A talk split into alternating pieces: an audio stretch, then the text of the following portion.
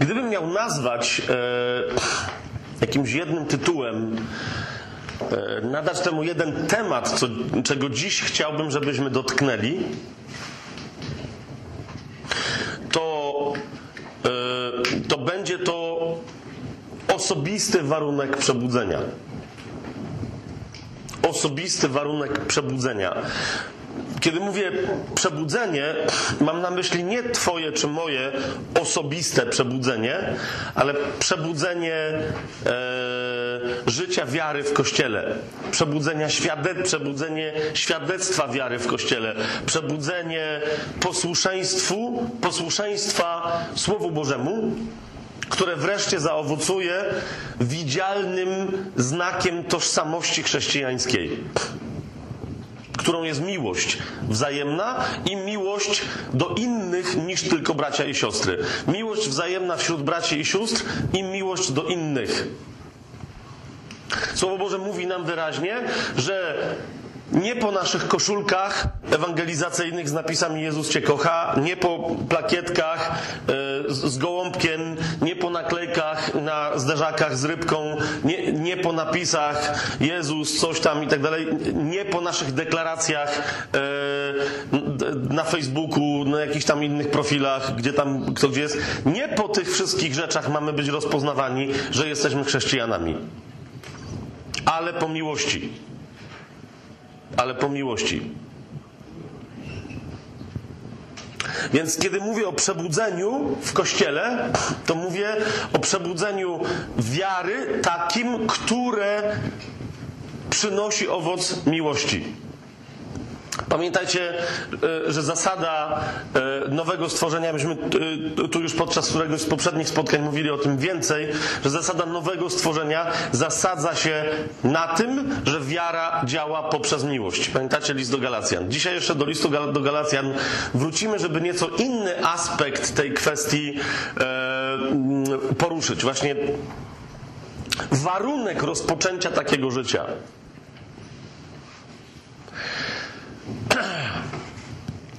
Znaczy, ja, ja, już w paru miejscach się dzieliłem. Nawiasem mówiąc, tak sobie przypomniałem, że pierwsze nasze spotkanie w Lublinie miało miejsce dokładnie yy, tutaj, tak? Potem w różnych innych miejscach się spotykaliśmy, ale to było, to pierwsze spotkanie było tutaj. I podczas tego pierwszego spotkania mówiłem o tym, że mamy w Polsce przebudzenie. Czy że mamy mieć w Polsce przebudzenie? Okay? Potem zacząłem mówić, że to przebudzenie jest już, nie że mamy mieć, ale że to przebudzenie jest, ponieważ e, wędrując po Polsce i nawet nie tylko po Polsce, zacząłem widzieć to przebudzenie. Ale w pewnym momencie, jak, jak właśnie tu i ówdzie yy, o tym mówiłem, ludzie zaczęli mnie pytać, gdzie ja niby widzę to przebudzenie. Zdałem sobie sprawę, że definicja przebudzenia, e, z którą chodzimy, często w nieuświadomiony sposób, ja sam z taką definicją częściowo przynajmniej chodziłem, jest jakaś dziwaczna. Zasadniczo łyknęliśmy, nie mówię, że wszyscy, tak, więc to nie, nie poczujcie się teraz dotknięci. Ja mówię o sobie. Ja mówię o tych innych osobach, z którymi się dogadaliśmy, że ej, w co my wierzymy.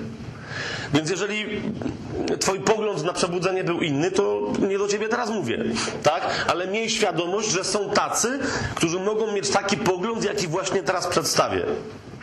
Otóż zasadniczo jest to pogląd, który sprzedały nam Stany Zjednoczone. I ja teraz nie, znowu, nie, nie, chodzi mi o to, żeby teraz, wiecie, e, od razu na wstępie sarkastycznie wypowiadać się na temat chrześcijaństwa amerykańskiego czy czegoś w tym stylu. Jasne? Nie o to mi idzie. Idzie mi o to, że w pewnym momencie w Stanach Zjednoczonych wraz z powstaniem e, intensywnego ruchu zielonoświątkowego tak, i charyzmatycznego, ten ruch, że tak powiem, w pewnym momencie przejął e, koncepcję przebudzenia. No, o to mi chodzi. I teraz rozumiecie, ja sam jestem, wszędzie o tym mówię, w sercu zielonoświątkowcem i w gębie charyzmatykiem, więc e, nie, nie, nie, to nie jest żadna krytyka tego ruchu, tak? Ale pewnym momencie w ramach tego ruchu, jak niektórzy przejęli koncepcję przebudzenia, ano w taki sposób, że zasadniczo tylko i wyłącznie ci, którzy weszli w posługę uzdrawiania, i po części jakichś innych cudów, w momencie, kiedy zaczęły się pojawiać te znaki, czyli kiedy się zaczęło pojawiać uzdrawianie i jakieś inne nadprzyrodzone wydarzenia, zaczęli nazywać to przebudzeniem. I teraz rozumiecie, e, Mimo, że nie do końca taką miałem koncepcję w sobie przebudzenia, to uświadomiłem sobie gdzieś z tyłu głowy, że oczekuję, że pobudzenie wiary, które przyniesie owoc miłości wzajemnej oraz owoc kochania innych, nie tylko braci i sióstr, musi doprowadzić do takiego zamieszania, które wywoła. E, tłumy oczekujące znaków i cudów. I te tłumy oczekujące znaków i cudów dostaną te znaki i cuda. Ok?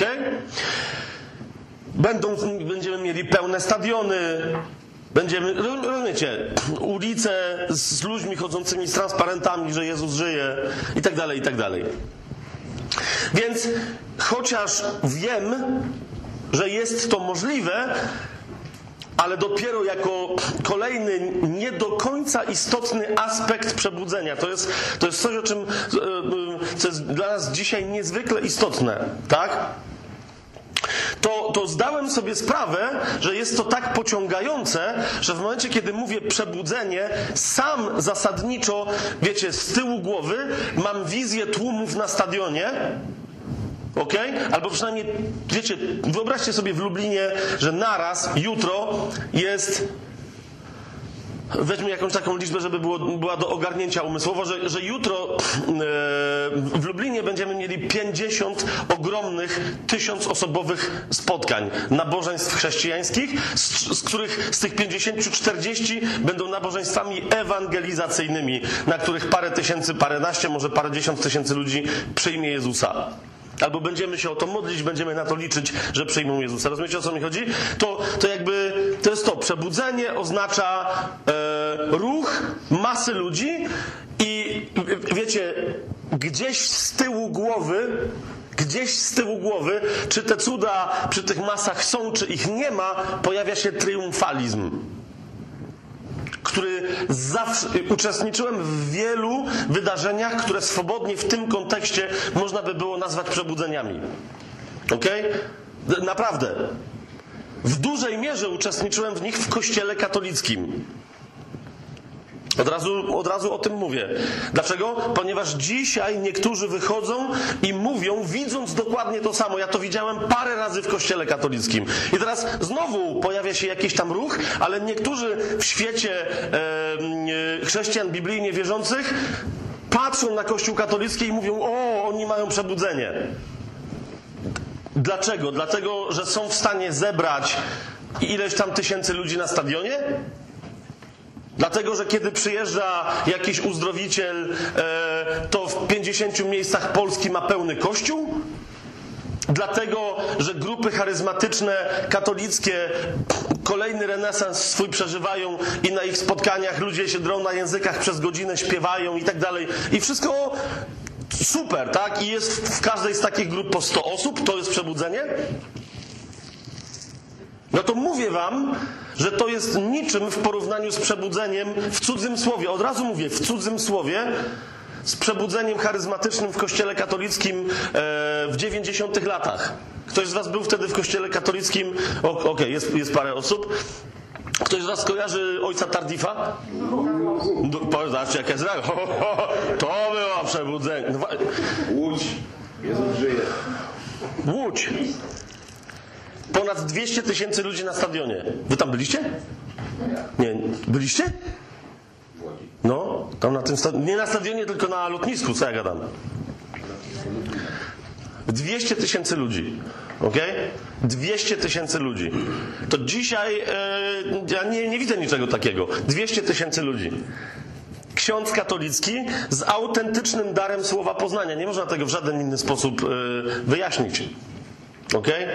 M- Modlił się, e, za, podobnie jak wielu innych, mnóstwo chorych. Mnóstwo chorych. Tak? Ja wtedy akurat na tej konkretnej mszy z, tak, no, z modlitwą o uzdrowienie e, byłem bardzo blisko Tardifa, dlatego że byłem klerykiem jezuickim i e, razem z moim kumplem byliśmy do kadzidła. W sensie on był od kadzidła, ja byłem od łódki tak zwanej, tak? Więc ja byłem tam łodziarzem, okej? Ale rozumiecie, byliśmy po prostu przy ołtarzu, tak? I potem dzięki temu, no skoro już tam mieliśmy wejście, to, to mieliśmy, a więc ze sceny, z, tego najwyższego podniesienia widziałem, co się dzieje. Okej? Widziałem też wcześniej, nie tylko podczas tego wydarzenia, na spotkaniu dla liderów, parę tysięcy osób na spotkaniu liderów odnowy charyzmatycznej katolickiej. 4,5 tysiąca osób chyba w hali ludowej, tak? Słowo poznania tak precyzyjne, jak na przykład Tardif w pewnym momencie powiedział, jest na tej sali trzech mężczyzn, podał konkretny ich wiek. Ja wam teraz nie podam, bo nie pamiętam, ale podał konkretny ich wiek. Mówi, wszyscy ci mężczyźni mają problem z kolanem, z prawym kolanem. W tym momencie czują gorąc w tym kolanie. W momencie, kiedy go czują, mogą uklęknąć, ponieważ Pan właśnie w tym momencie ich uzdrawia. Teraz, nie mówiłem tego wszystkim innym, ale ci trzej mężczyźni są potrzebni tutaj na scenie, żeby złożyć na ten temat świadectwo. Okej. Teraz, rozumiecie, podczas tylko i wyłącznie tego nabożeństwa, to jest to dla tych, dla tych 4,5 tysiąca tych liderów, było masę uzdrowień, tak? Yy, parę dziesiąt okularów, yy, parę okularów widziałem tam pozostawionych na zawsze, tak? Widziałem zostawione kule na tym nabożeństwie. Widziałem zostawione aparaty słuchowe. I teraz, pomimo tych wszystkich cudów, chcę, żebyście zrozumieli, e, o czym mówimy, tak? Że, że nie szło o zwyczajny, charyzmatyczny emocjonalizm. Tardif, pamiętam, e, kiedy zaczęły się świadectwa, e, jednymi z pierwszych chyba, którzy dawali świadectwa, było tych dwóch, z tych trzech, o których on mówił, że mają uzdrowione kolana. Tak? Więc Tardif się modlił, mówił słowo poznania, jakieś tam ruchy trwały na sali, a ludzie w trakcie zaczęli przychodzić ze świadectwami.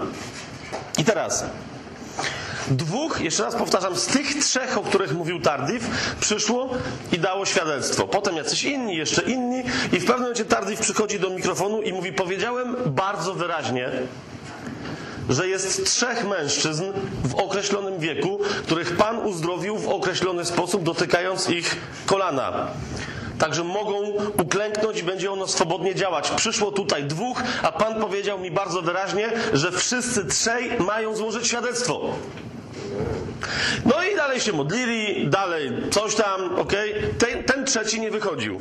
Tardif parokrotnie wracał do tego tematu, aż ja się wnerwiłem na niego, myślę sobie, dobry Boże, tak? Tu ludzie zostawiają kule, aparaty słuchowe, okulary i tak dalej, a ten rozumiecie, się, się sierdzi, jak, jak mówią w Małopolsce, się sierdzi o jednego chłopa, co akurat nie przyszedł. No nie przyszedł, to nie przyszedł, tak? Pod koniec tego spotkania jakieś zamieszanie się zrobiło, bo tam była, wiecie, tłumy ludzi chciały dawać świadectwo i tam była specjalna ekipa, która ich tam trzymała, sprawdzała i tak dalej. Jakieś tam się zrobiło zamieszanie, wychodzi jeden facet i mówi, bardzo chciałbym przeprosić y, Pana Jezusa i ojca Tardifa i was tu wszystkich zgromadzonych, bo mówi, ja jestem tym trzecim chłopem, jak się dowiedziałem, co miał przyjść ze świadectwem z uzdrowionym kolanem. Otóż mówi, zostałem uzdrowiony, ale nie wiedziałem, że to jest takie ważne, żebym przyszedł, Mówi, bo byłem głuchy i nic nie słyszałem. I mówi, dopiero jak mi Pan Jezus uzdrowił później uszy, to usłyszałem, że ojciec Tardif się na mnie denerwuje, że mówi, także przyszedłem, przepraszam najmocniej. Rozumiecie o co mi idzie? To były tego typu rzeczy. Tak, jak było to spotkanie w Łodzi, 200 tysięcy ludzi na, e, na lotnisku. Między innymi jednym z cudów było to, że e, wstała z wózka dziewczynka, a propos emocjonalizmu i nieemocjonalizmu. Wstała z wózka dziewczynka, która nie chodziła od urodzenia. Okay? Od urodzenia siedziała na wózku. Żadnych, wiecie, typu czasem boli mnie głowa, ale dzisiaj Pan mnie uzdrowił. Nie, nie, nie. Od urodzenia od urodzenia nie chodziła i wstała. Tak?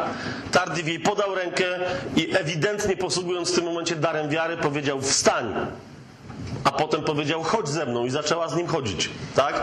Nie był to jakiś, wiecie, cudowny rodzaj biegu, ale ona zaczęła chodzić i od tej pory już chodziła. Tak? Potem potrzeba było tylko troszeczkę rehabilitacji. I co? I jednocześnie pamiętam, pamiętam tego człowieka, jak po modlitwie i po usłudze tym słowem poznania siedział z tyłu, bo tam się jakieś, wiecie, inne rzeczy działy, tak? Podziękowania biskupom, e, zaproszenia księży na symboliczną, e, na symboliczną, e, jak niektórzy powiadają, kromkę wódki i tak dalej, i tak dalej, tak? Różne tego typu historie.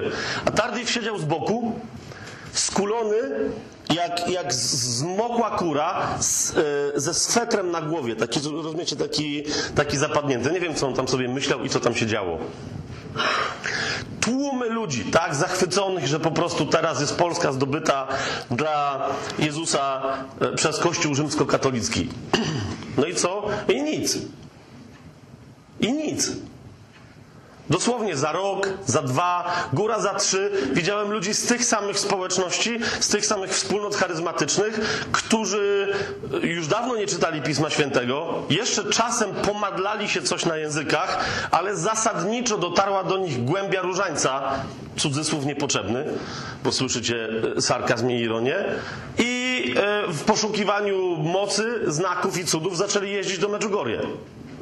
Ponieważ nikt nie daje takich znaków w mocy i cudów, jak objawiająca się tu i ówdzie rzekoma Matka Boska. Słyszycie, co mówię? Słyszycie, co mówię? Nie było od tamtej pory w Polsce, w kościele rzymskokatolickim, aż takiego, w cudzym słowie, przebudzenia.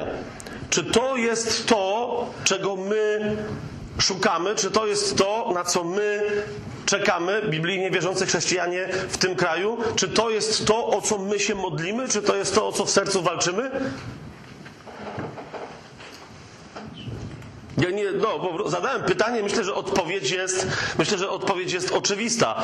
Koncepcję przebudzenia musimy sobie bardzo, bardzo, ale to bardzo mocno oczyścić.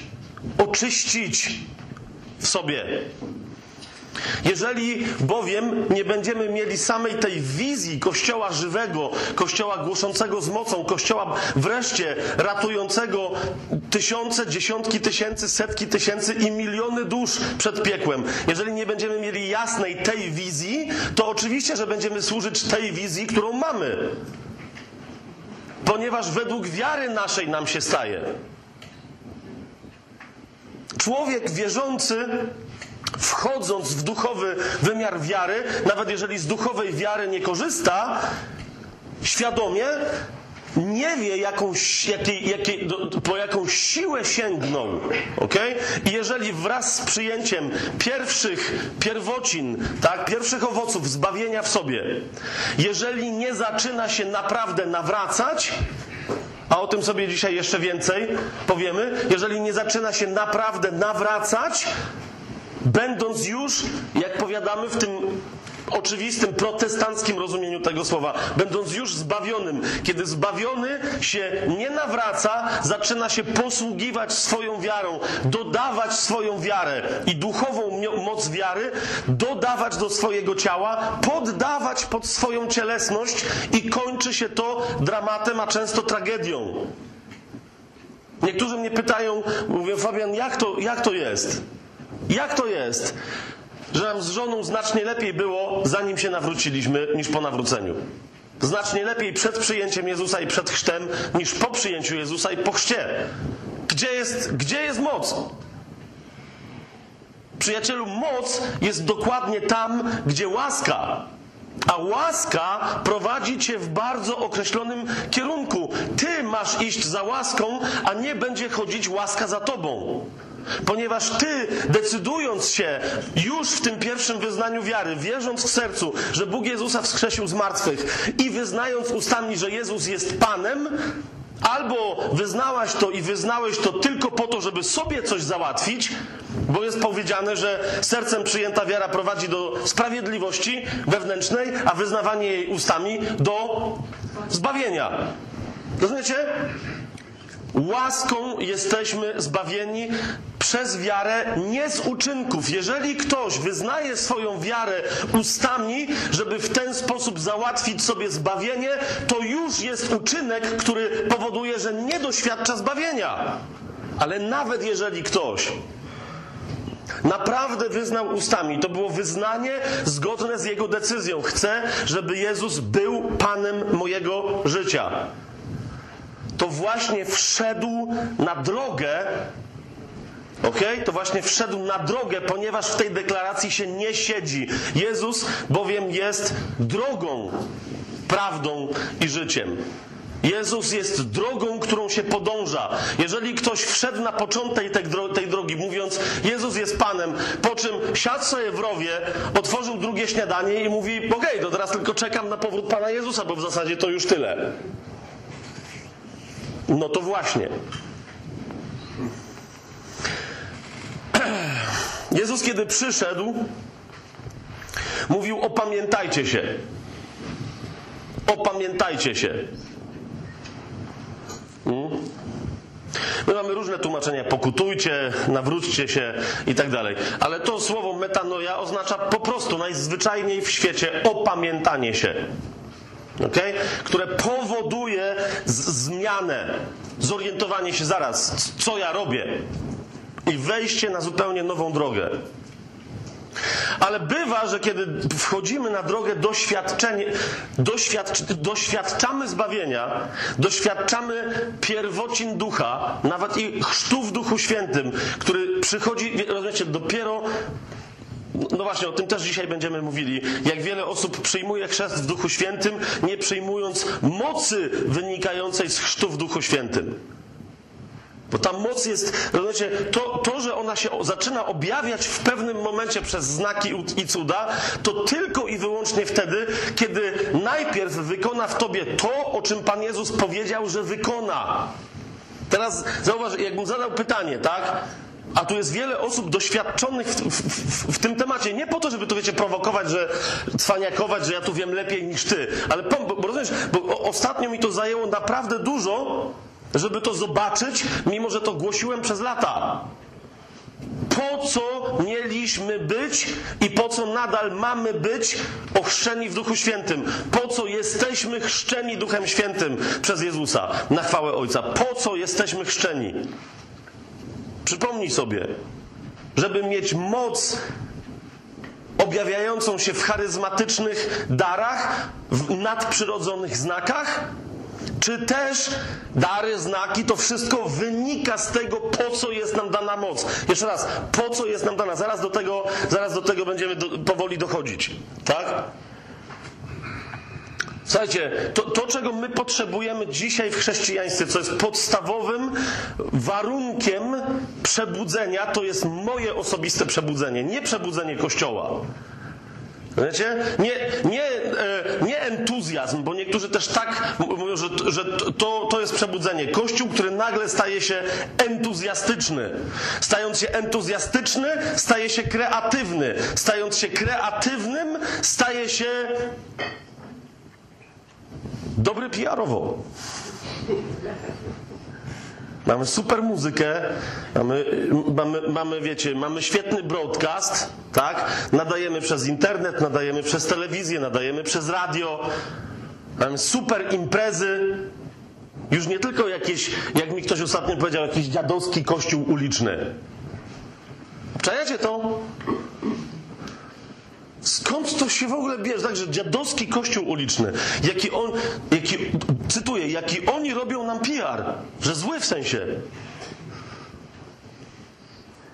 Ponieważ jak ktoś chce tam podejść, to tam śmierdzi, dlatego że, no wiecie, 70, 100 bezdomnych, dużo z nich śmierdzi. I słyszę chrześcijanina, który mówi, zobacz, jaki oni nam robią PR. Co? I z drugiej strony wyjdźmy na ulicę i pokażmy, że jesteśmy cool, że możemy zrobić festiwal. Teraz ja nie wiem, że kościoły uliczne, wiesz, kościół uliczny też może pobłądzić. Wiecie o co mi chodzi, tak? I może tak naprawdę niczego nie robić. Sęk jest tylko w tym, że my nie jesteśmy od tego, żeby ostatecznie wyjść do świata i zademonstrować się w takim pijarze, żeby świat przyklasnął nam i powiedział, no wreszcie, wreszcie chrześcijanie, super, wreszcie coś robicie porządnie, super, normalnie CBS. Brawo. CBS, TVN, Polsat. Wreszcie was możemy pokazywać w telewizji. Wreszcie nie ma siary. Serio o to chodzi? Serio o to chodzi? Chrześcijaństwo przebudzone zaczyna siać ferment. Chrześcijaństwo przebudzone trafia na łamy prasy, na wszystkie szpalty internetowe, trafia do kanałów informacyjnych, trafia do kanałów telewizyjnych sensacyjnych, trafia wszędzie zasadniczo po to, żeby się temu chrześcijaństwu przeciwstawić i fermentowi, który sieje chrześcijaństwo ponieważ chrześcijaństwo powstające i przebudzone konfrontuje grzech. Konfrontując grzech, konfrontuje złe duchy, które wspierają grzech. Konfrontując złe duchy, odzyskuje ludzi i terytoria dla Królestwa Niebieskiego, które ma nadejść. Amen. Teraz, zanim pójdziemy dalej, do- przeczytam wam jeden fragment. Chcę, żebyście go z- razem ze mną zobaczyli.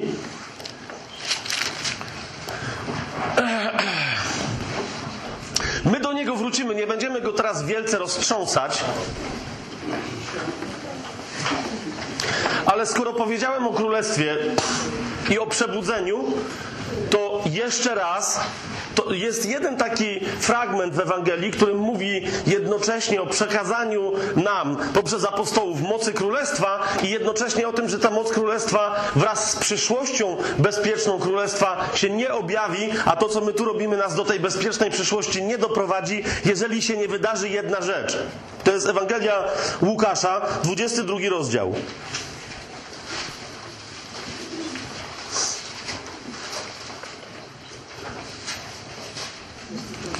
22 rozdział. I chciałbym, żebyśmy przeczytali.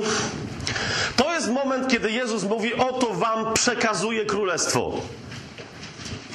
Teraz, z, z, y, wiecie, ja nie będę teraz roztrząsał kwestii, kwestii królestwa. E, Kto z Was tym będzie bardziej zainteresowany, to na y, kanale Tajemny Plan jeszcze więcej o tym będziemy mówić, ale cały ostatni, skończony już jakiś czas temu, czwarty sezon e, Tajemnego Planu zasadniczo e, w dużej mierze o tym mówi. Na czym polega dobra nowina o królestwie? W odróżnieniu od dobrej nowiny o Jezusie, czyli o zbawieniu w Jezusie.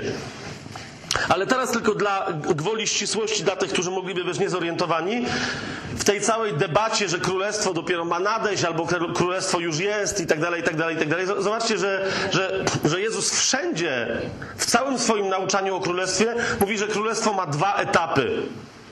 Ma teraz etap, kiedy królestwo pośród was jest, kiedy my, jak mówi Paweł, doświadczamy mocy nadchodzącego królestwa w ograniczony sposób, kiedy to, będąc już teraz obywatelami królestwa, żyjemy nieco z tym obywatelstwem pod okupacją i w podziemiu, ale reprezentujemy to królestwo, tak? E, Z, z ogromną mocą. I teraz to królestwo, które się objawia w nas obecnie, ono będzie miało moment, o którym Jezus też wielokrotnie mówił, oczekujcie królestwa nadchodzącego w mocy, tak? Więc ono w pewnym momencie będzie miało zupełnie nowy wymiar, kiedy Pan Jezus wróci na ziemię i na ziemi zacznie królować, wypełniając ty, całe to, to mnóstwo e, zapowiedzi biblijnych, które jeszcze się nie wypełniły podczas Jego pierwszego przyjścia.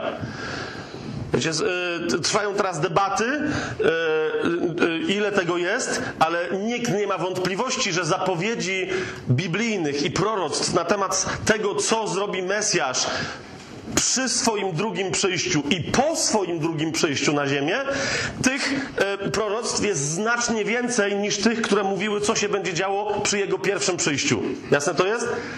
Mamy, mamy około 50 bardzo konkretnych, e, 150 rozmaitych proroc na temat tego, co Pan Jezus będzie robił, kiedy przy, Mesjasz będzie robił, kiedy przyjdzie pierwszy raz na ziemię, włącznie z bardzo precyzyjnymi proroctwami tyczącymi się na przykład Jego śmierci na krzyżu. Pamiętacie Psalm 22, tak? Że będą rzucać, e, że będą dzielić między siebie Jego szaty, rzucą losy o Jego suknie i tak dalej, i tak dalej. Bardzo precyz, mnóstwo bardzo precyzyjnych proroctw.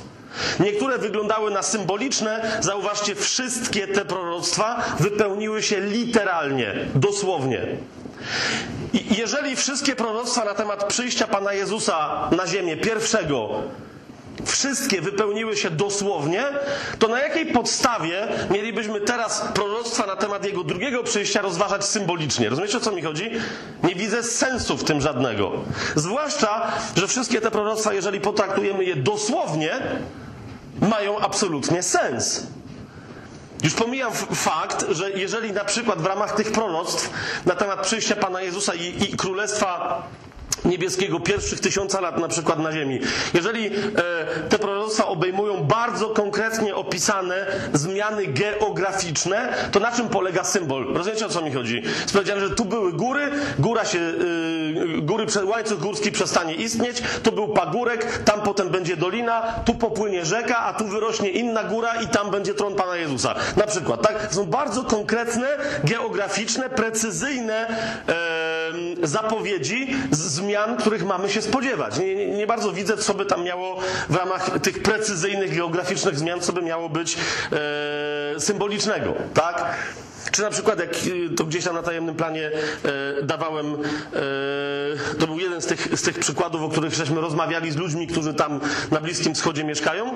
E, jest zapowiedź tego, że z Asyrii, która zostanie odbudowana aż do Egiptu, który zostanie odbudowany w pewien określony sposób, będzie się ciągnąć bita autostrada. Tak? Teraz chodzi mi o to, że nie pada słowo autostrada e, w, w, w Biblii, ponieważ nikt nie miał e, słownictwa z XX wieku. Tak? Wtedy. Ale opis tej drogi, która ma być zrobiona, jest dokładnie technologicznie zgodny z tym, uważajcie, co w zasadzie już jest zrobione. Tak? Ja nie, myślałem, że to dopiero będzie zrobione. Okazuje się, że brakuje chyba 100-kilometrowego kawałka dokładnie na terenie izraelskim i częściowo e, autonomii palestyńskiej, żeby e, ta autostrada już stała się faktem. Tak? I to dokładnie taka, jak jest opisana w Biblii, częściowo tylko e, skonstruowana z asfaltu, bo tam jest za gorąco, a więc w większości jest specjalna technika ubijania, e, nie wiem co to jest tam, bazalt czy jakieś, jakieś tam rzeczy, jakiegoś rodzaju skał, ubijania, tak żeby to było gładkie jak nasz asfalt, ale odporne na słońce, tak? I dokładnie tak e, Słowo Boże to opisuje i dokładnie tak to już w zasadzie jest prawie, że zrobione. E, Brakuje tylko krótkiego kawałka, który jak będzie połączony, to proroctwo dopiero się e, ziści. I tak dalej, i tak dalej, i tak dalej. Więc jeżeli Pan Jezus Zanim w ogóle zaczął cokolwiek gadać, przychodzi anioł, pamiętacie, i mówi do Marii bardzo wyraźnie, y, że jej syn zasiądzie na tronie Dawida. Zasiadł? Ktokolwiek zasiadł? Nie, a tron Dawida, Dawida czeka. Tak? Tron Dawida czeka. Im bliżej jesteśmy tego, żeby ktoś zasiadł na tronie Dawida, tym jaśniejsze się staje. E, kto z nas będzie teraz może, nie wiem, w Jerozolimie, w tych okolicach, czy no to, to już to będziecie widzieć, e, że na przykład tak zwany grób Dawida, już wszyscy wiedzą, włącznie z najbardziej ortodoksyjnymi Żydami, że nie jest tym grobem. Dlaczego? Ponieważ miasto Dawida zostało wreszcie odkopane. Tak? I wkrótce jestem przekonany, że zostanie zlokalizowany ten właściwy grób i zostaną zlokalizowane właściwe miejsca. Tak? Jeżeli wiemy, gdzie jest miasto Dawida, a już wiemy, to też będzie można odtworzyć schody, które będą prowadzić na wzgórze świątynne i tak dalej, i tak dalej, i tak dalej. Masa rzeczy e, dopiero teraz zaczyna się dziać, albo właśnie się dzieje, które jeszcze 10 lat temu były w ogóle nie do pomyślenia. Ale dobra, to, to, to nas nie interesuje. Interesuje nas królestwo, moc królestwa, to co Pan Jezus nam przekazał, zanim się wydarzy to, co się wydarzy, kiedy On powróci. I teraz 22 werset, y, rozdział y, Łukasza, 27 werset i następne. Tam jest cała dłuższa tyrada, e, ale Jezus dochodzi do bardzo, bardzo, bardzo istotnego fragmentu. W 27 wersecie i w następnych mówi tak. Któż bowiem jest większy?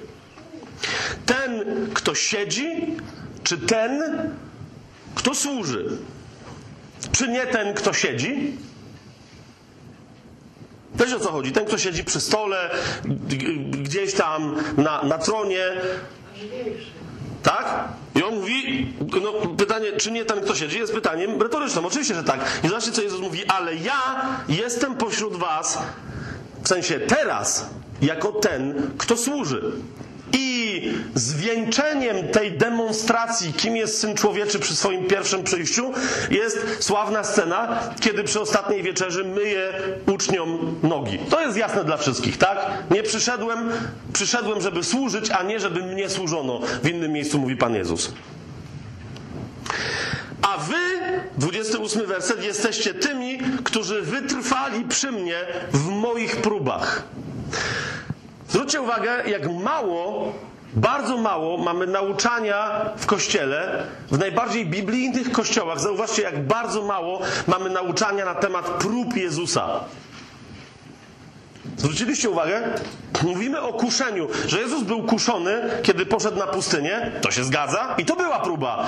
I Jezus był również kuszony i straszony przez złego w ogrodzie Getsemani. Pamiętacie to, tak? Wszystko gra. Ale tu akurat Jezus jest przed Getsemani, a mówi o próbach w liczbie mnogiej.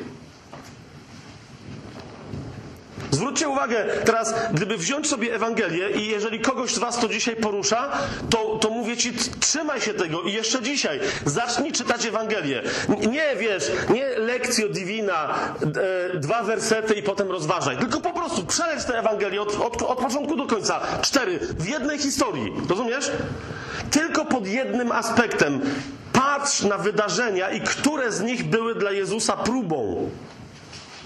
Które z nich były dla Jezusa próbą? Pamiętacie sytuację, kiedy Jezus nauczał na temat tego, że musi być jedzony i musi być pity? I wszyscy go wtedy opuścili? Prawie wszyscy. Jak nie pamiętacie, to, to znajdźcie ten fragment, tak? Kiedyś, no właśnie, kiedyś rozmawiałem z kimś i mówił, że, że, że Jezus odnosił sukces po sukcesie, coraz więcej ludzi za nim chodziło. Po, sukces po sukcesie i największy sukces to była Niedziela Palmowa. Pomijam koncepcję, skąd mu się wzięła Niedziela Palmowa w Biblii, ale niech będzie. Wszyscy wiemy o co chodzi, że to był wjazd Jezusa do Jerozolimy, niech będzie. I mówi, że dopiero wtedy go wszyscy opuścili.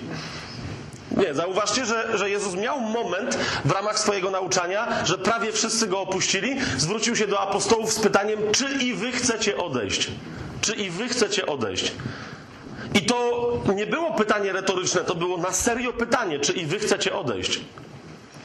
Tak? To jest jeden z, jeden z przykładów próby, przez którą Jezus ewidentnie wtedy przechodził. To, że z każdej wyszedł zwycięski, jest dla nas bardzo istotnym faktem. Zwłaszcza wobec tego, o czym dzisiaj, do czego się już zbliżamy, o czym będziemy mówić. Więc jak mówi, mówi im, wy wytrwaliście w moich próbach. Teraz uważajcie. Biblia, ja to w kółko powtarzam, Biblia jest niezwykle precyzyjna. I nie mamy prawa ani do niej dodawać. I nie chodzi mi teraz o to, co mówi Księga Objawienia na końcu, bo Księga Objawienia na końcu, jak mówi o tym, żeby nic do niej nie dodawać i nic nie odejmować, to mówi o, sama o sobie, nie mówi o całej Biblii. Jasne to jest? Ale mamy w Starym Przymierzu wyraźnie powiedziane, żeby do Słowa Pańskiego nic nie dodawać, ani nic do niego, od niego nie odejmować i nie cudować, tak? Ponieważ ono jest wystarczająco bogate, wystarczająco głęboko, głębokie, ale też odpowiednio precyzyjne.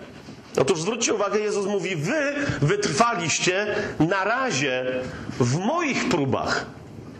I super, i bardzo wam dziękuję. Ale to wszystko, co wam wydało się próbą, to były moje próby. I teraz zauważcie, co się dzieje. Po tym, jak Jezus to mówi, wy wytrwaliście w moich próbach, 29 werset i następny mówi i ja przekazuję wam królestwo tak, jak mnie przekazał mój ojciec. A więc już teraz Jezus daje im prawo do królestwa. Zauważcie, jakie prawo? Abyście jedli i pili za moim stołem w moim królestwie. A więc mówi wyraźnie o tym, co się będzie działo w przyszłości, kiedy wróci na ziemię, kiedy razem z Abrahamem, Izaakiem i Jakubem wszyscy, którzy tam wejdą, będą mogli wieczerzać razem z Panem Jezusem. W innym miejscu on o tym mówi, że, że nie spożyje więcej owoców innego krzewu, dopóki nie wróci. Pamiętacie to? To jest kolejna bardzo precyzyjna Jezusowa zapowiedź, która nie jest symboliczna, tylko precyzyjna. Mówi, teraz piję wino, czy co on tam pił, sok, tak? I mówi, i będę znowu pić, dopiero jak wrócę. Fizycznie. Ale, ale, czytamy dalej. Więc mówi, abyście jedli i pili za moim stołem, w moim królestwie i zasiadali na tronach, sądząc dwanaście pokoleń Izraela. Rozumiecie? Wyobraź sobie taką sytuację, tak? Znasz Jezusa, chodzisz z nim, już zaczyna ci świtać, co za gość, tak? Im tam bardzo mocno poświtało. Pamiętacie, że tam dwóch synów Zebedeusza w pewnym momencie chcieli, matka im chciała załatwić, że jak Jezus wróci i ona wiedziała, że jak, że, że, że jak, znaczy nie, ona nie wiedziała, że ma wracać, tylko że jak on ustanowi królestwo, to to będzie królestwo, które będzie rządzić ponad wszystkimi innymi królestwami ziemi. Krótko mówiąc, będzie lepsze jak dzisiaj Stany Zjednoczone. Bo cały czas Stany Zjednoczone, Stany Zjednoczone, ale prezydent za bardzo fikać Chińczykom, Rosjanom, Brazylijczykom i tak dalej nie może. Wiecie o co mi chodzi, tak? A Mesjasz, jak siądzie na tronie, będzie mieć pełną władzę nad wszystkimi narodami. Więc ona im załatwiła, okej, yy, Mesjasz, ty jesteś szefem, ty będziesz królem, prezydentem, jakkolwiek. Co byś powiedział, żeby jeden z moich synów był premierem, a drugi ministrem spraw wewnętrznych? To była, pamiętacie tę scenę, tak? To była jej propozycja. Inni potem tam zaczęli się obruszać. W każdym razie widzicie, że oni świetnie przynajmniej to wiedzieli, że Jezus, jeżeli jest Mesjaszem, a jest, tylko jeszcze nie rozumieli, jak to historycznie ma się powydarzać. Oni myśleli, że szybko przyjdzie królestwo, że on po to, że on nie zginie, tylko że on je jako żywy wprowadzi. To wiedzieli, że to będzie moc. I Jezus teraz im mówi, okej, co prawda ty nie będziesz premierem, a ty nie będziesz ministrem spraw wewnętrznych, ale będziecie mieli taką władzę rządzenia, że będziecie sądzić wszystkie pokolenia Izraela. Fantazja, co? I teraz. I teraz widzicie, to, to jest to. Gdzie jest Twoje zbawienie? Gdzie jest Twoja pewność, że nie pójdziesz do piekła? Gdzie jest Twoja pewność, że jesteś oszczędzona i że jesteś oszczędzony przed karą wieczną? Ale gdzie? Okay, bo to jest za darmo. To jest za darmo. Ale gdzie jest Twoje zaangażowanie w pozyskanie tej zapłaty, ponieważ Jezus im tu nie składa obietnicy bezwarunkowej. Nawet w tym momencie, kiedy im mówi, jesteście przeznaczeni do tego, jesteście, przezna- jesteście zaproszeni i przewidziani do tego, żeby sądzić 12 pokoleń Izraela. O czym, o czym, o czym, o czym, bo widzę, że niektórzy tak patrzą na mnie, czekaj, e, zgubiliśmy się, co było o zbawieniu, a teraz o czym gadamy. Nigdy nie, zauważcie ile mamy bezczelnego, głupiego, niektórzy naprawdę głupio gadają w chrześcijaństwie, w sensie kiedy się kłócą. Tych wszystkich debat na temat pewności, niepewności zbawienia, zabezpieczenia zbawienia i, ty, i, te, i tych wszystkich bredni. Chodzi mi o to, że to są brednie, kiedy się ludzie kłócą. Powiedzcie mi, gdzie jest debata na temat wielokrotnie powtórzonego przez Pana Jezusa? Wielu jest powołanych, a niewielu jest wybranych. Gdzie jest debata na ten temat? Gdzie jest debata na ten temat? Piotr, do którego za chwilę tutaj wrócimy, ale skoro tu jesteśmy, zerknijmy szybciutko do. y, Tak mnie coś tknęło, żeby tam zerknąć, żeby wam coś pokazać. Zerknijmy szybko do, do pierwszego Piotra.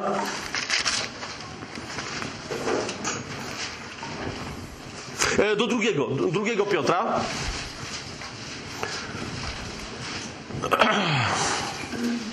Zauważcie, w drugim Piotrowym, w pierwszym rozdziale, Piotr pisze do ludzi, którzy są zbawieni z wiary. Dlaczego? Ponieważ mówi o, do nich o ich wierze jako o fakcie. Pierwszy rozdział drugiego Piotrowego, piąty werset. Dlatego też, dokładając wszelkich starań, mówi Piotr, dodajcie do waszej wiary Rozumiecie? I tu się zaczyna ból wielu chrześcijan, którzy mówią legalizm. No to pierwszym legalistą jest Piotr, potem Jakub, potem Jan, a wreszcie wylądujemy w legaliście Panu Jezusie. Nie, jeszcze raz, nie idzie tu o legalizm, nie idzie tutaj o pelagianizm, nie idzie tutaj o to, żebym ja was, rozumiecie, żebym głosił wolontaryzm. Zaraz będziemy mówić o łasce. Ale musimy, musimy sobie jasno ustawić kwestię, że my nie rozmawiamy teraz o łasce, która nas prowadzi do oszczędzenia przed piekłem, ale że musimy zacząć mówić w chrześcijaństwie, w chrześcijaństwie o łasce, która umacniając w nas powołanie, doprowadzi nas do tego, żebyśmy zostali wybrani. Dlaczego? Zobaczcie, co, co, pisze, co pisze Piotr. Mówi, chrześcijanin do wiary, mówi, niech dołoży cnotę, do cnoty poznanie, do poznania powściągliwość, do powściągliwości cierpliwość, do cierpliwości pobożność, do pobożności braterską życzliwość, a do życzliwości braterskiej miłość. I jak Paweł w liście do Galacjan mówi, że wiara działa poprzez miłość, to tu macie bardzo precyzyjny opis, jak wiara działa poprzez miłość. Widzicie to? Cnota, poznanie, powściągliwość, cierpliwość, pobożność, braterska życzliwość. I teraz, i teraz zauważcie, bo zaraz będę o tym więcej. Piotr mówi tak: kto ich nie ma, tych rzeczy, o których on tu pisze, kto ich nie ma, jest ślepy, krótkowzroczny i zapomniał, że został oczyszczony ze swoich dawnych grzechów. Zwróćcie uwagę jeszcze raz, bo niektórzy tu się czepiają, że, e, że tu jest dawnych grzechów, czyli jak ma nowe, to to go znowu potępi. A! Już mi się nie chce teraz w tym miejscu tłumaczyć greckiej gramatyki, o co tu idzie, tak? Więc nie będziemy się tym zajmować. No właśnie, Piotr tu nie mówi o tym, że moc oczyszczenia grzechów od niego odstąpiła. Bo to nie stanowi problemu. Problem stanowi, że ktoś zapomina o tym, że ta moc w jego życiu zaczęła działać. Teraz powiecie mi, my pamiętamy. Co niedzielę na nabożeństwach nie ma bolca, żebyśmy nie uwielbiali Jezusa za zbawienie, żebyśmy nie uwielbiali krzyża, żebyśmy nie uwielbiali krwi i mówię na to halleluja, a jednocześnie mówię o, i zaraz jeszcze dzisiaj będziemy sobie to dokładnie tłumaczyć, dlaczego to jest dobre i jednocześnie jak bardzo może to się stać kompletnie beznadziejne. Kiedy ktoś zostanie pod krzyżem, a nie znajdzie się w miejscu, w którym ma być. Jeszcze będziemy o tym mówić. Nasze miejsce nie jest pod krzyżem Chrystusa. Absolutnie. Absolutnie. Nie jest bez związku, jest absolutnie w związku z krzyżem Chrystusa, ale nie pod krzyżem. To jest niedokończone dzieło. I teraz dlaczego Piotr o tym wszystkim mówi? Zauważcie. On mówi, ja tu nie gadam do was o zbawieniu. Zbawienie się dokonało. Ale spójrzcie na dziesiąty werset. Mówi, dlatego bracia, tym bardziej starajcie się umocnić wasze powołanie i wybranie. To bowiem czyniąc, nigdy się nie potkniecie. A czemu Piotrowi zależy, żeby się nigdy nie potknąć? Uważajcie, jedenasty werset.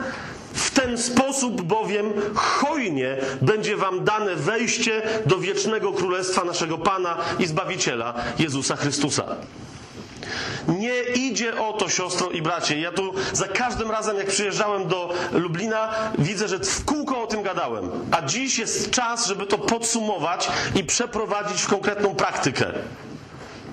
Rozumiesz? Nie idzie, to, to, rzecz się zaczyna od mojego i Twojego zbawienia. W sensie uwolnienia od konsekwencji tego, że zgrzeszyliśmy. Wymazania mocy naszych grzechów. Tu się wszystko zaczyna. Co się zaczyna? Zaczyna się moja i Twoja robota. Zaczyna się mój i Twój bieg, który jest czymś wspaniałym, dlatego że nie polega na spinaniu pośladów i robieniu byle, byle czegoś dobrego dla Boga. Ale, jak mówi list do Efezjan, zaraz po tym, jak nas informuje, pamiętacie, że jesteśmy łaską zbawieni przez wiarę, nie z uczynków, żeby się nikt nie chlubił. Zobaczcie sobie list do Efezjan, e, drugi rozdział, dziesiąty wers. Nawet nie teraz, tu, tu zostajemy tu w Piotrze, tak? Ale potem sobie możecie sprawdzić, jak nie pamiętacie. Że po co jesteśmy tak za darmo zbawieni? Żeby co? Jesteśmy bowiem stworzeni w Chrystusie Jezusie do dobrych uczynków, do których Bóg już uprzednio nas przeznaczył. Rozumiesz o co idzie? Zbawienie, nowonarodzenie uwalnia mnie i ciebie do tego, żeby wreszcie móc zacząć być twórczym, kreatywnym, mocnym, żeby się zacząć rozwijać w tym powołaniu, w którym Bóg mnie stworzył. Grzech i stan upadłości mi w tym przeszkadzał. A teraz zauważ, jak wielu mamy chrześcijan, ja też mówię o sobie, tak? Znaczy teraz usilnie walczymy z, z żoną, jeszcze, z jeszcze paroma osobami. Dzisiaj to spotkanie jest naprawdę bardzo konkretnym zaproszeniem Ciebie, tak jak ja sam siebie zapraszam, do, do tego, żeby wreszcie coś naprawdę radykalnie zacząć z tym robić. Tak? Dosyć już z chrześcijaństwem, które walczy o utrzymanie czegoś, co jest nie do stracenia, na litość boską. Dosyć, dosyć już z chrześcijaństwem, rozumiesz, które siedzi, co niedziela się spotyka za kratami uwielbienia i myśli, że to i walczy o utrzymanie czegoś, co Jezus raz na zawsze zrobił. List do Hebrajczyków. Zostaliśmy raz na zawsze uświęceni. Teraz mamy przynieść owoce tego uświęcenia, a my walczymy, żeby tej pierwotnej łaski nie stracić. Zlituj się sam nad sobą. Albo sama nad sobą. I teraz jeszcze raz. Widzicie, Piotr mówi tu, już doświadczony, stary Piotr, mówi o tym, jak wiara ma się przekształcić w miłość. Skąd, dokąd, że, bo to, że jesteśmy zbawieni, mówi, okej, okay, ale wraz ze zbawieniem otrzymałeś powołanie. I zauważcie, w jak wielu miejscach będzie, na przykład, nawet w bardzo praktycznych miejscach, Pamiętacie siódmy rozdział chociażby pierwszego do Koryntian, gdzie Paweł mówi o, o zamąż pójściu albo o żenieniu się. Pamiętacie te, te, te, tamte tematy, tak? I, I on mówi, że zasadniczo, tam się posługuje tak zupełnie, wiecie, automatycznie takim sformułowaniem, mówi, że zasadniczo każdy powinien zostać w takim stanie, w jakim Bóg go powołał. I teraz jest pytanie, czekaj, ale co to, co to oznacza? Dla niego moment przyjęcia zbawienia przez wyznanie wiary i, i wyznanie wiary w zmartwychwstanie i zanurzenie się w śmierci Chrystusa przez chrzest wodny i chrzest w Duchu Świętym, dla niego to wszystko jest momentem bycia powołanym. No mówi, jeżeli Bóg cię powołał w bezrzędności, to już taki zostań. Jeżeli cię powołał w małżeństwie, to tak zostań. No potem mówi, okej, okay, ale są, zaczyna rozróżniać. Mi teraz nie chodzi o sprawy małżeństwa, chodzi mi o to, że Paweł to nazywa powołaniem. A więc ty, ja, wszyscy jesteśmy powołani do czego? Jeżeli to miałoby stanowić dla ciebie zagadkę, przestudiuj, do czego jesteśmy powołani. Ty i ja. Do czego jesteśmy powołani? Ale teraz, jak już, jak już sobie uświadomisz, że jesteś osobą powołaną, to zadaj sobie pytanie, jak ktoś powołany mógłby być niewybrany? Wielu bowiem jest powołanych, a niewielu wybranych. Będąc osobą zbawioną i osobą powołaną, jesteś taką samą częścią panny młodej, czyli kościoła, ciała Chrystusa, oblubienicy, jak wszyscy inni zbawieni. Zgadza się? To znaczy, dla mężczyzn to jest trochę trudne, nie? To jest, możesz tu podejść? Okej, okay, słuchaj.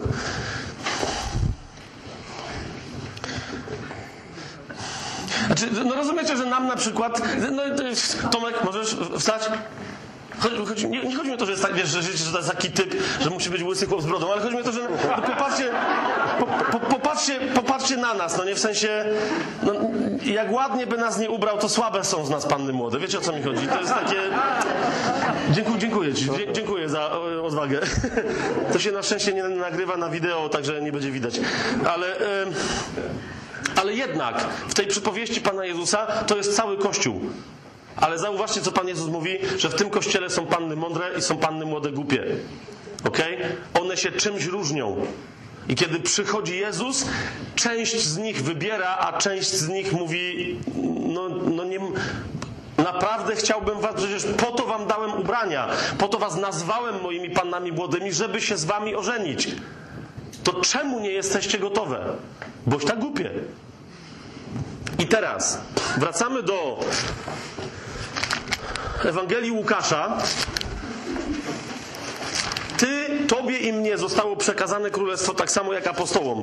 Nam, co prawda, nie po to, żebyśmy sądzili 12 pokoleń Izraela, ale, ale, ale, ale, ale jest nam dane królestwo. Już teraz jest nam dana moc do życia w tym królestwie i jest nam dana przyszłość w tym królestwie. Ale zauważcie, tym, którym Jezus bezpośrednio w oczy powiedział, jeszcze raz 22 rozdział, tam wróćmy, 29 werset, ja przekazuję wam królestwo. Zauważcie, w 31 wersecie do jednego z tych zawodników, wprost reprezentującego całą resztę, Jezus mówi wstrząsającą rzecz. I powiedział Pan, Szymonie, Szymonie, Zauważcie, że chociaż kiedyś nazywał go Kefasem, nazwał go sam Kefasem, czyli Piotrem, w tym konkretnym momencie mówi: Teraz mówię do Twojej starej tożsamości. Bo, bo ja Tobie, dla Ciebie zrobiłem jeden z bardzo rzadkich wyjątków. Zmieniłem Ci imię, powiedziałem Ci, jakie jest Twoje powołanie. A nadal w nim, nie, nawet, w nie, nawet w to powołanie nie wszedłeś. I dlatego mówi do niego dwukrotnie: Szymonie, Szymonie, a nie Piotrze. Oto szatan wyprosił, żeby was przesiać jak pszenicę. Szatan nie może, wiecie, nakłonić Boga do czegokolwiek, co by było niezgodne z Bożą miłością. Jedyne, co szatan mógł jeszcze wtedy zrobić, bo teraz sytuacja się zmieniła, tak? To było jeszcze przed tym, jak władca tego świata został osądzony. Tuż przed tym, tak? To był jeden z ostatnich rzutów na matę. Tak jak w kwestii Hioba, tak i w kwestii tych ludzi szatan udał się do Boga i powiedział: Zobacz, o co oni sami się proszą. Bóg nie pozwolił szatanowi na nic, co by było niezgodne z jego wolą, ale mógł pozwolić na to, na co ci ludzie sobie zaczęli pozwalać. Pa, pamiętaj, pamiętaj, cokolwiek się dzieje w Twoim życiu, cokolwiek złego dzieje się w Twoim życiu, dzieje się dlatego, nawet jeżeli zły za tym stoi, a nie tylko Twoja czy moja głupota, dzieje się dlatego, że tego chcesz, a nie, że tego chce Bóg. Hmm? Ale to jak ktoś będzie miał wątpliwość w tej kwestii, to nie będę teraz tego rozwijał. Na razie zostańmy tu w 31 wersecie. Powiedział Pan Szymonie, Szymonie, oto szatan wyprosił, żeby was przesiać jak pszenicę. I teraz patrz, co się tu dzieje. Lecz ja prosiłem za tobą, żeby nie ustała twoja wiara. Nie patrzcie teraz na tekst. Ja prosiłem za tobą, żeby nie ustała twoja wiara. Wiecie, że ja raz czy drugi, jak to czytałem, to się przyłapałem na tym, że mi brzmi w uchu, prosiłem za tobą, żeby nie ustała twoja wiara, paść baranki moje. No bo rozumiecie, o, o, o to chodzi, tak? Jeżeli wiara Szymona, który stał się Piotrem, nie ustanie, to będzie pasł Jezusowe baranki. A zobaczcie, co się dzieje. Ja prosiłem za tobą, żeby nie ustała twoja wiara. Ty zaś, uwaga, kiedy się nawrócisz, utwierdzaj swoich braci. Co? Otóż, kochani, i dlatego nie lubię, kiedy słowo metanoja albo wezwanie greckie metanoeite, nie lubię, kiedy jest tłumaczone jako nawracajcie się, lub kiedy metanoja jest tłumaczona jako nawrócenie. Naprawdę tłumaczenie upamiętanie, chociaż nie ma co cudować jakiegoś dziwnego słowa, opamiętanie jest w tej kwestii najlepsze. Opamiętajcie się. Tak? Opamiętajcie się. To jest, dlaczego? Ponieważ właśnie w, w, Ewangeliach pojawia się słowo nawrócenie i ono dosłownie znaczy to, co znaczy. Tu Jezus do niego nie mówi, nie mówi o metanoi, żeby zmienił umysł, ale mówi o tym, że Szymon będzie szedł w jakimś określonym kierunku, będzie szedł w jakimś określonym kierunku i będzie musiał zawrócić i to dokładnie znaczy nawrócenie. Szymon Piotr jest już obmyty przez słowo, które słyszał. Pamiętacie, co Jezus mówi przy ostatniej wieczerzy, kiedy myje im nogi? I nawiasem mówiąc, ten sam zawodnik tam się rzuca, tak? Panie, nie, ja tobie...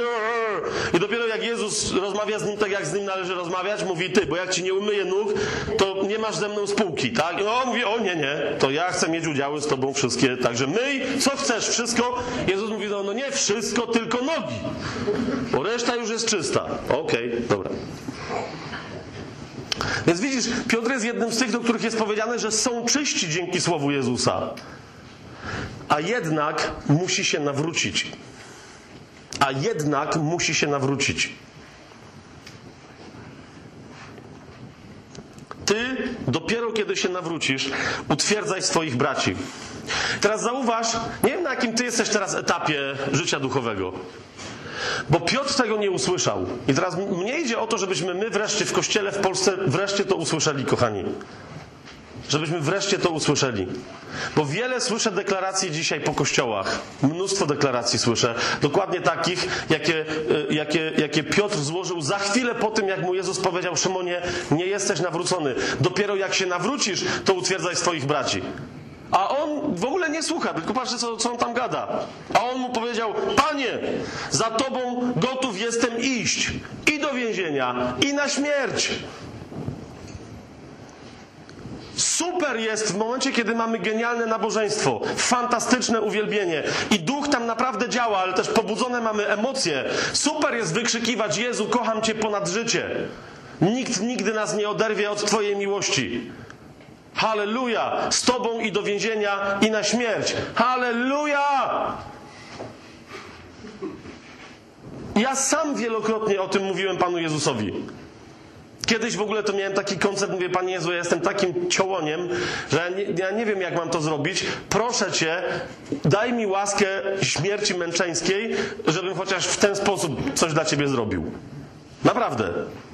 Zauważcie, nawet w takiej prośbie może tkwić egoizm. Że, żeby sobie coś załatwić przed Panem Jezusem. I z czasem dopiero do mnie dotarło, że kto będzie wierny w rzeczach małych, pamiętacie? Tego nad wielkimi postawie. Kto będzie wierny w rzeczach małych, tego nad wielkimi postawie. Pan Jezus mi powiedział, chłopie, jednego dnia nie umiesz w poście wytrzymać, a, a pójdziesz na tortury, tak? Tak? Tak? Dosłownie miałem, rozumiecie, ja nawet nie, nie sądzę, że Pan Jezus był taki tak, tylko ja, ja chyba sobie sam to zrobiłem. Bo to, jest, bo to było to. Mhm. On rzekł, mówię ci Piotrze, zanim kogut dzisiaj zapieje, trzy razy się wyprzesz, że mnie znałeś. Teraz Chciałbym, żebyśmy na chwilę przeskoczyli, kochani, zanim yy, sobie dalej o pewnej rzeczy opowiemy. Znaczy, będziemy pogłębiać ten temat, co jest warunkiem przebudzenia. Warunkiem przebudzenia jest moje osobiste przebudzenie. Żeby Kościół się przebudził, potrzebne jest moje przebudzenie. Jak się dwie osoby przebudzą w kościele, to już jest przebudzenie. Tak? To, że Kościół jest jaki jest, rozumiecie, to jest dlatego, że my w nim jesteśmy. Kiedyś mi się to bardzo spodobało. To chyba. Nie wiem, czy na tym byłeś. To chyba. chyba jak się tam się nazywa? Richard o tym mówił, tak? On mówi, że przyszedł jakiś gość do jakiegoś tam zboru i mówi, jaki dziadowski zbór. I on jako pastor tego zboru powiedział, bo, bo ty przyszedłeś. I to nie był żart. Znaczy, w sensie, rozumiesz? Zbór, kościół, społeczność, kościół domowy, cokolwiek tam masz, jest dokładnie taki jak ty. Jeżeli chcesz powiedzieć, że nie jest taki, to znaczy, że nie masz na niego wpływu. Jeżeli nie masz na niego wpływu, to znaczy, że po co ty tam jesteś? Okay? Ale nawet nie chcąc mieć nic wspólnego z wpływem, i tak masz wpływ, bo jesteś. Siedzisz, bierzesz ludziom tlen. Narzekasz, bierzesz ludziom duchowy tlen. Otwórzmy sobie yy, Księgę Objawienia Janowego. W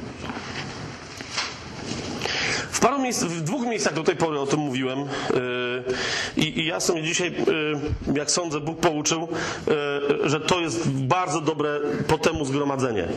Nie wiem, czy, czy to w ogóle cokolwiek, o czym yy, dziś mówimy, co będziemy robić, do czego zmierzamy i do czego ja chcę wezwać siebie i, i też ciebie. Nie wiem, czy, czy, czy to jest dla wszystkich tu, znaczy inaczej, to jest dla wszystkich tutaj, ale nie wiem, jak bardzo jest w tobie głód, żeby to wziąć. Niemniej, jeżeli dla niektórych z Was pewne rzeczy, o których tu będę mówił, będą zbyt radykalne, ekstremalne, hardkorowe i tak dalej, mam nadzieję, że jestem cały czas po prostu w samym sercu Ewangelii. To nie jest moja wina, że Ewangelia jest hardkorowa. Ok? Ale, ale jeszcze raz, e, skończył mi się czas, skończył mi się czas, bo się czas w ogóle kończy. Ja też czuję, że mi się skończył czas, wiecie, e, żeby wydelikacać coś, bo jeszcze się spotkamy. Nie wiem, czy się jeszcze spotkamy. Okay? Nie, wiem tego. Mam taką nadzieję, ale wtedy chciałbym, żebyśmy, jak się znowu spotkamy, żeby, żebyśmy byli w takim miejscu, żeby, żeby już żeby już chociaż kropla po kropli, ale moc Ducha Świętego z nas wychodziła, a nie tylko krążyła w nas jak dobra kawa w kafetierce. Wiecie o co mi chodzi? Ale nikt jej jeszcze nie pokosztował. Tylko wiemy, że pachnie. Otóż, kochani, żeby, żeby pójść dalej. Wiem, że są różne koncepcje na temat e, Kościoła czasów ostatnich. E, I niektórzy uważają, że siedem listów do zborów, e, które nawiasem mówiąc nie są żadnymi listami do zborów, ale to za chwilę, że, że, że, że to są listy opisujące, jak będzie wyglądać Kościół na przestrzeni wieków. Rozumiecie o co mi chodzi, tak? Że to nie są do siedmiu zborów gdzieś tam w danym czasie wysłane listy, ale że jeden symbolizuje Kościół pierwotny, potem następny Kościół prześladowany i tak dalej, i tak dalej, aż do ostatniego Kościoła laodycejskiego, który reprezentuje Kościół końca czasu, tuż przed przyjściem, tuż przed powrotem Jezusa. Czy jasne jest to, co mówię? Jest taka koncepcja. Ale z pewnego określonego powodu, chociaż nie mówię, że się z nią nie zgadzam, bo według mnie jest, y, jest tam wiele interesujących wątków i, i należy się temu przyjrzeć i jak najbardziej tak, ale istnieje pewien aspekt, który powoduje, że osobiście twierdzę, że jeżeli rzeczywiście tak jest, że pewna płaszczyzna znaczeniowa tych listów odnosi się do historii dziejów Kościoła, to kochani, e, ostatnie dwa kościoły są kościołami czasów końca, a nie ostatni siódmy, ale szósty i siódmy. Dlaczego? To za chwilę chciałbym jednak, żebyśmy zaczęli od tego kościoła, który ewidentnie jest na końcu. To jest trzeci rozdział objawienia Janowego od 13 wersetu. Od 14 wersetu. I teraz, kochani, żeby e, to, co teraz chcę powiedzieć, zanim wrócimy do, co to jest nawrócenie, okay? zanim wrócimy do tego, co to jest nawrócenie, chciałbym jeszcze podbudować Twoją i moją motywację do tego nawrócenia, do tego nawrócenia, które Jezus Piotrowi obiecał. Ok? Nie związanego z byciem zbawionym, ale do nawrócenia, które jest przebudzeniem osobistym. Do mojego osobistego powołania, do tych uczynków, do których ojciec mnie stworzył i który to ojciec nie wyznaczył za mnie zastępstwa. Rozumiesz, bo to jest jeszcze, o widzisz, to jest jeszcze jedna z bardzo istotnych rzeczy, ale to też nie będziemy dzisiaj o tym mówić. Nie mamy na to czasu. Tak, ale w paru miejscach wręcz taką tezę sformułowałem, że sam ten fakt, że ojciec powołał ciebie, stworzył cię, chce twojego zbawienia, żeby moc twojego stworzenia się objawiła, stworzenia do określonych e, e, czynów, do określonych dzieł, do określonych owoców, dla mnie osobiście to jest najpotężniejsze wyznanie miłości. Dlaczego? Ponieważ ojciec mówi: Stworzyłem cię, jak masz na imię? Paweł. Stworzyłem cię, Paweł, genialnie. Rozumiesz? I roz, może roztoczyć przed Twoimi oczami perspektywę mocy Bożej, którą chcę, żeby przez Ciebie się wylała na świat. I teraz ty mówisz, o, a Bóg w tym momencie mówi, teraz zauważcie, gdzie my jesteśmy i jak bardzo jesteśmy na ty z miłością. Ponieważ Bóg do ciebie mówi, Paweł, zobacz, oto jest moc, której pragnę u Ciebie, którą pragnę, moja moc, którą pragnę, żeby się przez Ciebie objawiła na cały świat. I mówi, uważaj Paweł, jak Ty tego nie zrobisz, to nikt inny tego nie zrobi. Ale nie przejmuj się, wiem jak Cię stworzyłem, nie potrzebujesz zastępstwa. Teraz powiedz mi, jak słyszysz coś takiego, słyszysz wyznanie miłości, czy zaczynasz się bać? Jak zaczynasz się bać, to jest coś nie tak między tobą i ojcem, mówię ci.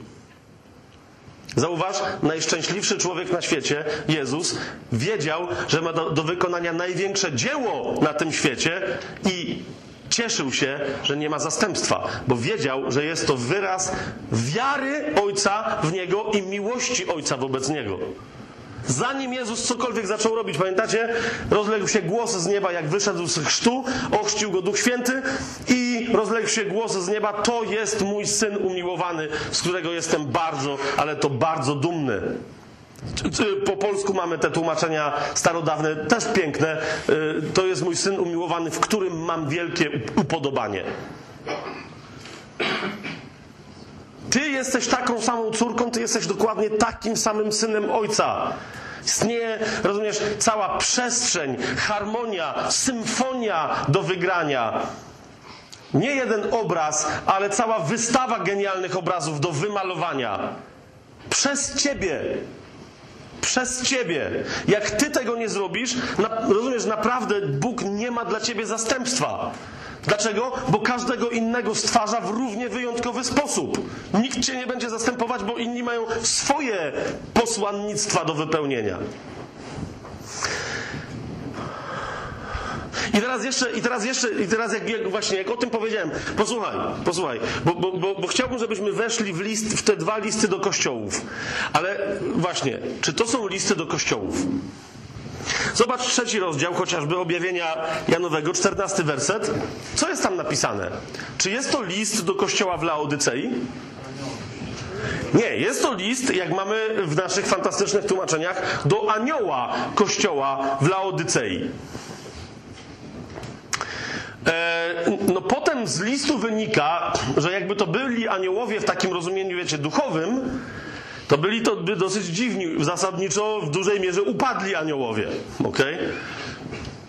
Otóż musimy sobie przypomnieć, że słowo angelos po grecku, któremu my nadaliśmy e, przez hi- 2000 religijnej naszej historii, a przynajmniej półtora tysiąca lat historii Kościoła rzymskokatolickiego, nadaliśmy temu słowu duchowy wymiar zupełnie bezsensownie.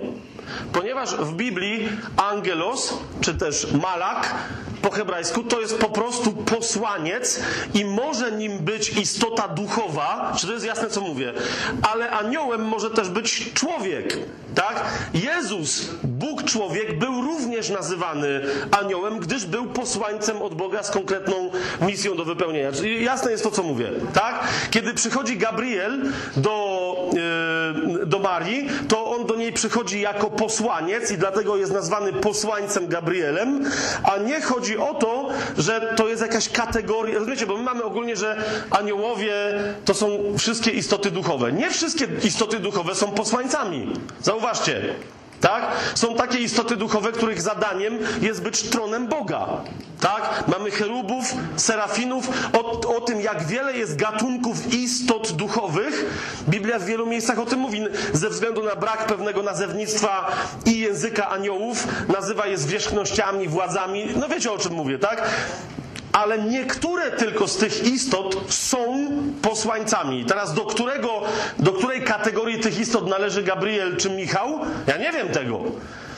To, że, że Gabriel był posłańcem i dlatego został tak nim nazwany, to jest, to jest pewien fakt funkcji, którą wypełnił. Rozumiecie o co mi chodzi? A to nie jest nazwa gatunku. Nie ma gatunku anioł. Więc jak już to mamy zaznaczone, to zauważ, każdy z siedmiu listów jest napisany do jednej określonej, konkretnej osoby. Mianowicie do posłańca kościoła w Laodycei, Filadelfii, w Smyrnie i tak dalej, i tak dalej, i tak dalej. Kto jest posłańcem tego kościoła? Nie chcę teraz, wiecie, z tego tworzyć jakiejś wybitnej doktryny, ale zauważcie, że to nie są posłańcy do tych kościołów, czy to widzicie? Ale to są posłańcy tych kościołów. Otóż to. Otóż to, to są wysłannicy tych kościołów. Ok? Teraz kapujesz, gdyby, gdyby napisał Jezus list do anioła kościoła w Lublinie. To jest moje pierwsze pytanie. Czy ty byś dostał, czy ty byś dostała taki list?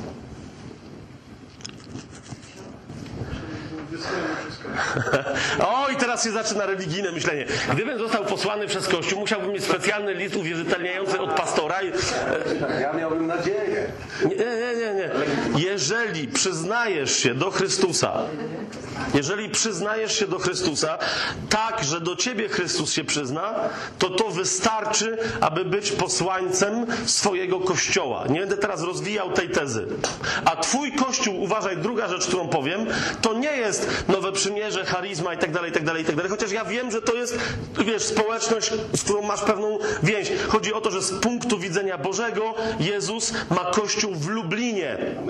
Jezus ma kościół w Krakowie, od którego przekazuję wam serdeczne pozdrowienia. Jezus ma kościół w Legnicy, od którego również przekazuję wam serdeczne pozdrowienia, bo dopiero co prawie cały tydzień tam z nimi spędziliśmy i powiedzieli, żeby was pozdrowić. Święci z Legnicy i święci z Krakowa powiedzieli pozdrówcie świętych w Lublinie. Więc to czynię. Lublin pozdrawiam. Lublin też pozdrawia, okej, dobra. Pozdroweczko. To przekażę wasze pozdrowienia, jak będziemy w Dąbrowie Górniczej. Ale uważaj, uważaj, uważaj, uważaj, uważaj, uważaj, uważaj. Czyli krótko mówiąc, popatrz, jakie pytanie można postawić. Jeżeli się przyznajesz do Chrystusa, tak że Chrystus się przyzna do ciebie, to gdyby on pisał list do posłańca swojego kościoła z Lublina, prawdopodobnie, nie naprawdę, napisałby list do ciebie. Pytanie moje brzmi, wiedząc o tym, jak wygląda struktura listu do posłańca, co by ci Jezus napisał? Teraz yy, zaraz zrobimy przerwę, ok? Zaraz zrobimy przerwę i po przerwie wrócimy, konkretnie rozważymy te dwa listy, ale być może już w przerwie coś w sercu i w umyśle zacznie ci pobrzękiwać. Zobacz, po pierwsze, Jezus do każdego z kościołów, do których pisze, jakoś się przedstawia. Do kościoła w Laodycei przedstawia się, to za 14 werset, to mówi Amen, świadek wierny i prawdziwy, początek stworzenia Bożego. Jezus każdemu kościołowi przedstawia się tak, jak będzie chciał ten kościół naprostować i przywrócić do jego powołania, do pełnienia misji przez ten kościół. Jeżeli Jezus przedstawia się Amen, a Amen jest uroczystym zapewnieniem, że się stanie tak, jak zostało powiedziane przed lub po Amen. Pamiętacie, Jezus jak chciał coś uroczyście obiecać i powiedzieć, że to się nie może zmienić, mówił Amen, Amen, mówię wam. Co my często mamy tłumaczone jako zaprawdę, zaprawdę, tradycyjnie, zaprawdę, zaprawdę, powiadam wam, albo w niektórych yy, teraz tłumaczeniu, ty masz ligę biblijną? Nie. Nie. Kto ma ligę biblijną? A dobra, nie, nieważne, nie będzie. Ale tam jest jakoś, jakieś tam jest specyficzne takie tłumaczenie, że, że zaiste i rzeczywiście, czy coś takiego. Ale w, w oryginale wszędzie jest. Słucham? Zaręczam i zapewniam. No, no, no, okej. W oryginale za każdym razem jest amen, amen. I to jest zapewnienie przeuroczyste, że to nigdy pod żadnym pozorem, co teraz powiedziałem, się nie zmieni. A więc Jezus się przedstawia, że to On jest amen. On jest gwarantem. Zauważ, że On jest wierny i że On jest prawdziwy. To znaczy, że Kościół w Laodycei ma problem z wiernością, z prawdą oraz, że ma problem ze stworzeniem Bożym a więc ze swoją misją.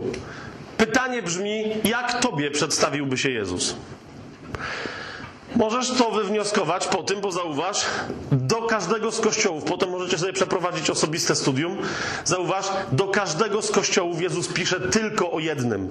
Nic innego go nie interesuje. Do każdego z kościołów Jezus pisze tylko i wyłącznie o jednym. Zobacz 15 werset. Do każdego z kościołów list po przedstawieniu się zaczyna się od sformułowania znam Twoje uczynki znam Twoje uczynki. Jezus się nie przejmuje tym, co Ty nazywasz swoją duchowością, ponieważ Twoja duchowość wyraża się w uczynkach. Mówi: Znam Twoje uczynki. I teraz każdy z kościołów otrzymuje pochwałę. No jeden zasadniczo bym wątpliwą pochwałę, ale okej, za- załóżmy, że każdy z kościołów otrzymuje jakąś pochwałę i sześć kościołów z wyjątkiem jednego otrzymują naganę od Jezusa. Wiem, że to, to, to i to, ale mam przeciwko tobie i mówi, co ma przeciwko, y, przeciwko takiemu kościołowi. No właśnie, według mnie Laodycea nie otrzymuje żadnej pochwały. Jak się dobrze przyjrzycie, Jezus nawet nie mówi ale mam przeciwko tobie, tylko mówi, znam twoje uczynki i od razu po nich jedzie. Bardzo mi przykro. Jemu też jest bardzo przykro. Naprawdę, bo to jest bardzo długi list. Ja- Jak sobie zobaczycie na przykład list do Smyrny, genialnego, cudownego kościoła, Yy, zobaczcie drugi rozdział, ósmy werset. Jeden, jedyny kościół, który nie otrzymuje nagany. Kapujecie? Wydawałoby się, że Jezus do nich napisze tyradę na cztery rozdziały. A tam jest, zo- zobaczcie, do kościoła w Smyrnie napisz, to mówi pierwszy i ostatni, który był umarły, a ożył. Tylko tyle. Dlaczego Jezus tak się przedstawia? Ponieważ wie, że ten kościół zostanie prawie całkowicie wycięty w pień. Ale mówi, nie przejmujcie się tym, ponieważ czeka was chwalebne zmartwychwstanie. I mówi, znam twoje uczynki, ucisk i ubóstwo, lecz jesteś bogaty. Nie przejmuj się, że jesteś uciskany i ubogi. Jesteś bogaty. Dlaczego zwracam Wam na to uwagę? Ponieważ do kościoła w Laodycei Jezus mówi, że ma przeciwko temu kościołowi to, że ten kościół mówi o sobie, że jest bogaty. Ale zanim się tam tym wszystkim zajmiemy, zanim zrobimy teraz przerwę, ale w przerwie, w rozmowach i tak dalej, możecie się odprężyć, wszystko gra, ale pomyśl sobie, gdyby dzisiaj Jezus pisał list do ciebie, przedstawiwszy się, jakby się przedstawił, gdyby ci napisał, znam twoje uczynki, za co dostałabyś, czy dostałbyś pochwałę? Teraz. To musi być zgodne z twoim powołaniem, rozumiesz? Nie dostaniesz pochwały za to, że, że chodzisz co niedziela do zboru. No, naprawdę, to jest w ogóle, wiesz, nie, że, nie, nie chcę brzmieć jak jakiś, wiecie, anarchista. Idzie mi tylko o to, że, że nawet chodzenie co niedziela na nabożeństwo do zboru może być y, przyczyną nagany. Kapujesz? Bo, bo, bo, bo Jezus cię, jeżeli chcecie mieć na nabożeństwie w niedzielę, to chcecie tam mieć po coś. Jest pytanie, czy ty tam będąc jesteś po to, po co tam jesteś? Czy ty to robisz? Niektórzy uważają, że skoro już są, no to już to jest to. Czym to się różni od katolicyzmu? Rozumiesz? Gdzie jest wyraźnie powiedziane, że brak uczestnictwa we mszy jest grzechem ciężkim. Jak uczestniczysz, możesz myśleć o niebieskich migdałach. Masz być. Niektórzy się rozpędzają i mówią, że jak jesteś, a nie rzucisz na tacę, e, to może być grzech lekki. Ale zawsze się pojawiają inni księża i mówią, nie ma co się rozpędzać. Statystycznie rzecz ujmując, jak już jest, to coś wrzuci. Dobra. Spokojnie. Czy nasze zbory wiele się różnią? Bo rozumiecie, bo tu różne zbory reprezentujecie. Ale jeszcze raz, my teraz, zauważ, będziemy mówić o przebudzeniu w kościele, ale do tego ja potrzebuję mojego przebudzonego serca. Jaki list Jezus by napisał do ciebie? Jaki kościół reprezentujesz w Lublinie? Kościół w Lublinie jest jeden. Kościół w Lublinie jest jeden. I ty, jak ty sobie możesz powiedzieć, okej, ale ja jestem z Nowego Przymierza, a no, natomiast y, Chojecki, o, to tego gościa nie... Rozumiesz? Albo może jesteś od Chojeckiego i mówisz, o, ja jestem od Chojeckiego z charyzmą, to, o, to są goście i tych nie reprezentuję. Rozumiesz? A to jest, jeżeli tam są ludzie, których Jezus odkupił swoją drogocenną krwią, jeżeli za kogokolwiek z nich zapłacił, a jaką ja mam podstawę, żeby nie przyjmować, że przyjęli e, tę ofiarę w pełni w sercu. Rozumiecie o, o czym mówię? Jaką ja mam podstawę, żeby tego nie przyjmować? To ta myśl musi się skończyć. Ja jestem tu, oni są tam. To jest jedno ciało Chrystusa. To jest jedno ciało Chrystusa zacznie się przemieniać w momencie, kiedy ta malutka komóreczka, jaką jest moje serce połączone z innymi, zacznie się zmieniać. Więcej o tych listach i więcej o tym, co znaczy nawrócić się tak, jak Piotr się nawrócił, wrócimy do tego e, po przerwie.